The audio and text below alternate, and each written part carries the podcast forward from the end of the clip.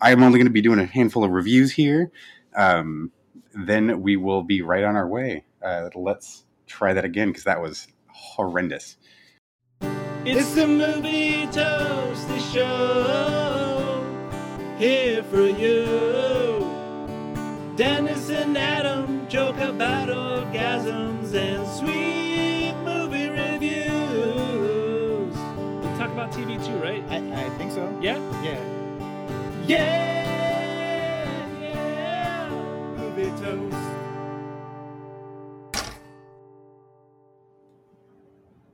folks, welcome to episode 94 of Movie Toast News and Reviews. This is Movie Toaster Dennis. I am flying solo tonight.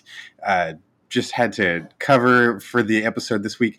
Uh, Adam couldn't join us, but don't you folks worry, he'll be back. We are just going to do a short and sweet one this week, but uh, don't you worry, we still got some toast for you. Uh, I'm only going to be delivering about three reviews, but I am going to get to Bad Batch. I'm going to hold back on Loki, though. I would like to discuss that with Adam. For, for you folks who haven't had a chance to catch up to that final episode, you, you got a little more time before we spoil everything on the show. So I cannot wait to, to cover that next week. Um, but until then, here we are. Just a sweet, short little episode here. Um, so we'll just jump right in. The first review I have for you tonight is Robocop. We get the best of both worlds. The fastest reflexes modern technology has to offer, onboard computer assisted memory, and a lifetime of on the street law enforcement programming. It is my great pleasure to present to you Robocop.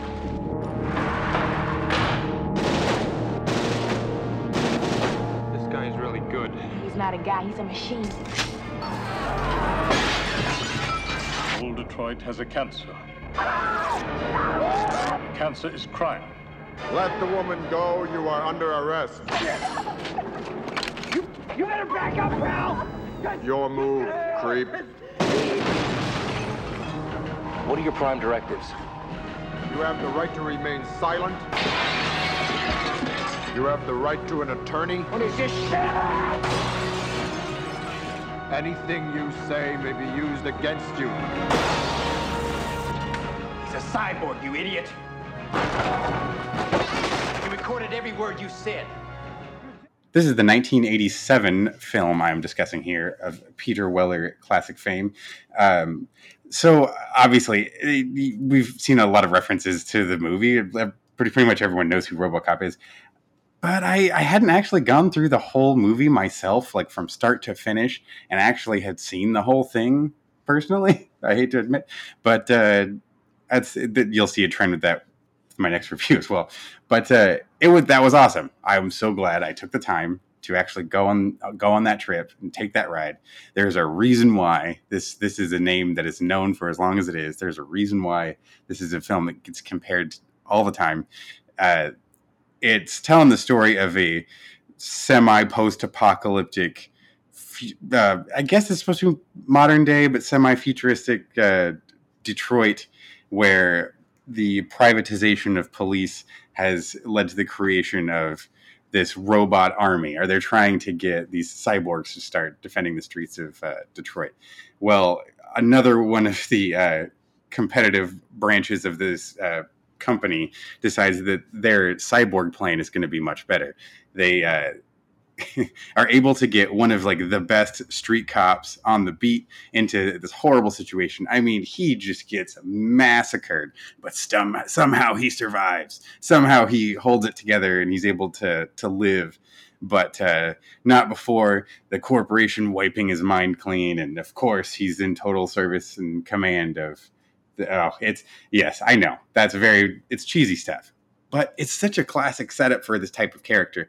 Now he's got nothing to lose and everything to gain. Like it's it, it's badass. It's I totally get it. I get why this film has stuck around for what it is. You kind of have to be ready for this type of action movie though. If you if you're not a fan of Predator or if you're not a fan of a lot of those late 80s high octane action movies that just go well over the top, you're probably not going to like this one.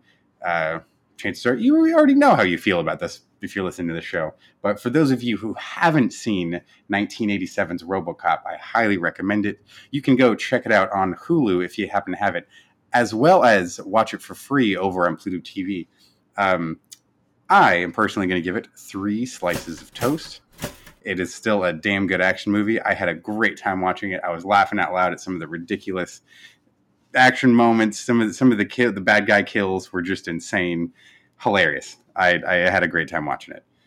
Next up for my reviews tonight, I'm doing 1997's The Game.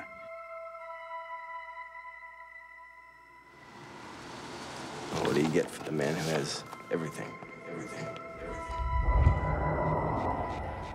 Happy birthday, sir. Thank you, Maggie. I don't like her. So what brings you to town, Conrad? Everything all right? October 12th. Nikki's birthday. This is for you. Consumer Recreation Services. Call that number. Why? They make your life fun. What are you selling? It's a game, A game. specifically tailored for each participant. John, chapter 9, verse 25. Whereas once I was blind, now I can see. Now I can see. One day your game begins. You either love it or hate it. Are you going to spend the rest of the evening prying at that clown's mouth? Mr. Van Orton, is everything all right? Ah, Mr. Van Orton. Have we met? I believe so. This was uh, a, a, pr- a pretty great film, uh, directed by David Fincher, starring Michael Douglas and Sean Penn. Um, the, this is an interesting, interesting story. This guy who deals in financing, he's got like anything he could ever want. He's he's very of a lot of means. He's got this brother who kind of gets into some shit. He he knows he's uh, he, he he knows he's kind of uh, some trouble. Let's put it that way. This, of course, played by Sean Penn. Um, it's Michael Douglas's birthday, and uh, he's he's gifted something that his brother claimed would just changed his life when he went through this experience. That it, is called the game.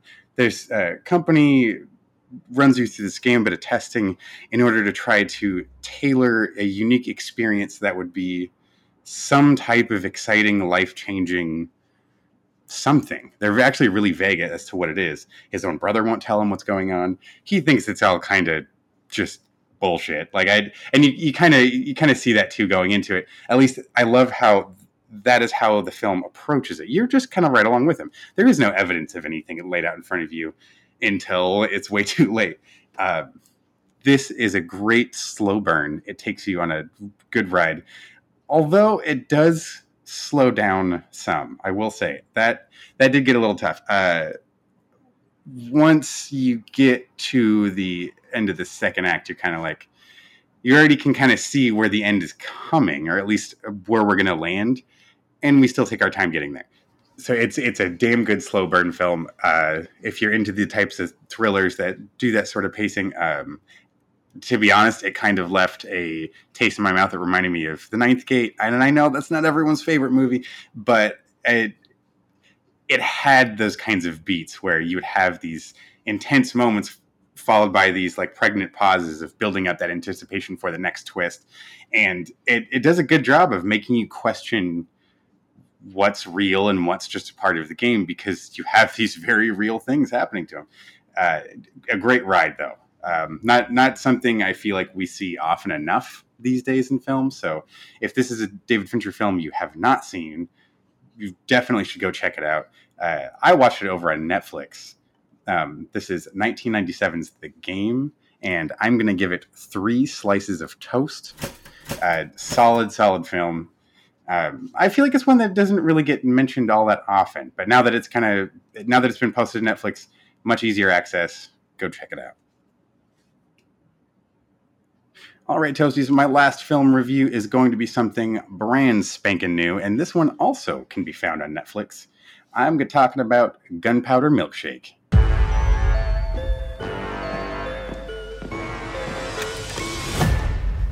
Need to exchange some books. Come. Well, girl, you'll need a Jane Austen, a Virginia Woolf, And an Agatha Christie. For reading. Your talents are needed. Somebody stole from us. We need that money back. Just change the plan. They kidnapped an eight-year-old girl. I can't leave her to die. Oh, you know the drill. Give the kill order. Okay, aside from all the already badass name, which I I love right off the bat, uh, this is totally just this over the top stylized action film that I generally have a good time watching this type of thing. I feel uh, Netflix has had a decent uh, pace of releasing these movies. Uh, Army of the Dead was a great time. Now, I'm not going to say these are totally in, in line for the same thing, but if you watched that movie and had a good time, then you're probably going to enjoy this one too. Uh, now, there's a lot of people that are talking shit about it online, and it's I got to say it's it's a heavy disservice to I feel this the style that this film is is going for. Yes, you can compare some of the story elements to John Wick, but let's be honest, those same elements are not entirely unique to just John Wick either. So, yeah, whatever you could break down the gunplay is probably better in that too, but that's it's not. This isn't just like a gun movie. It's a revenge. It's a rescue movie. It's a little bit of a revenge story. There's uh, a lot of layers of things happening here that all flow very well together. I think we had really interesting characters. The cast alone was uh, great. Uh, Karen Gillan is the main character, who plays the the daughter of an assassin played by Lena Headey, who has taken up the mantle of the family business. I suppose she jumped right into the field that her mother wanted her nothing to do with, and she ends up joining up with this the basically the old crew that her mother had worked with, uh, played by Carla Gugino, Michelle Yeoh, and Angela Bassett. They are all very unique characters from each other. They all have their own flavor, and they're all really damn cool. I I liked this kind of weird world we lived in that was kind of undefined as to where we were in the country vaguely United States, but there's a lot of tells that like there's a lot of European things that exist in the world. Uh, the casting was, like I said, the casting was interesting. Even the background is all just like interesting, set, like people. they they did a great job with that. The sets are all fantastic looking. Just the crazy stylized things were all awesome. And I know I keep using that word, but that's really what this film is about. It's just a lot of over the top tone, um, but done in a very good manner. I mean, there was several times during fight scenes where I, I was taken aback by uh, some of the creative ways people were hurting each other, and it was wildly entertaining. They like and genuinely funny stuff too.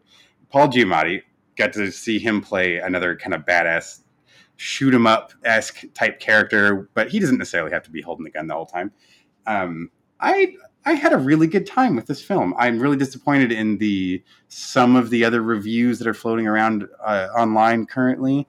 I would say if if you liked things like Polar, uh, there's a lot of comparison to John Wick, but let's be honest, if you like that, you'd probably like this too. It's it's a really good time, and I would not say they are the same thing. I, I wouldn't say they're just not that similar. I don't know.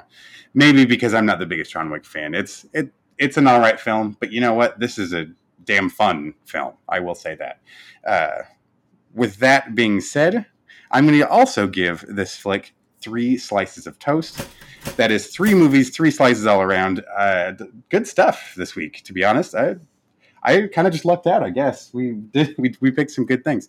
Um, like I said, going to be skipping Loki, the Loki discussion, but I will continue on with the Bad Batch. Times have changed. Things were clearer when we were just soldiers. Why aren't you fighting for the Empire? We're different. Our priorities have shifted. Good thing you met me then. Hey! You make money, I make money. I guess we're in. In the end, we all choose sides. Terminate them. Yes, sir. With Crosshair gunning for us. We keep a low profile. Very low. How pathetic. Nice to see you too, Crosshair. So, episode 12, The Bad Batch. The boys are back in town. We are here on Ryloth. We are going to make some something happen. Although we had the, the leader of the planet escape, that we still had our rebel Ryloth leaders uh, left behind, uh, all in prison. Hera's family is is held captive by the new empire, and we have Howzer, the their former clone commander, is starting to feel some type of way about the situation. He's he's starting to show he's not uh, not really on board with how the empire's handling all their business. Um, even our old buddy Crosshair is uh, showing up to the party, and we're realizing we're probably going to have to go toe to toe with our, our old comrade. Um, as the plan begins to form, we really realize the the gravity of what Omega can bring to the table when she's actually able to seriously contribute to the mission in this episode.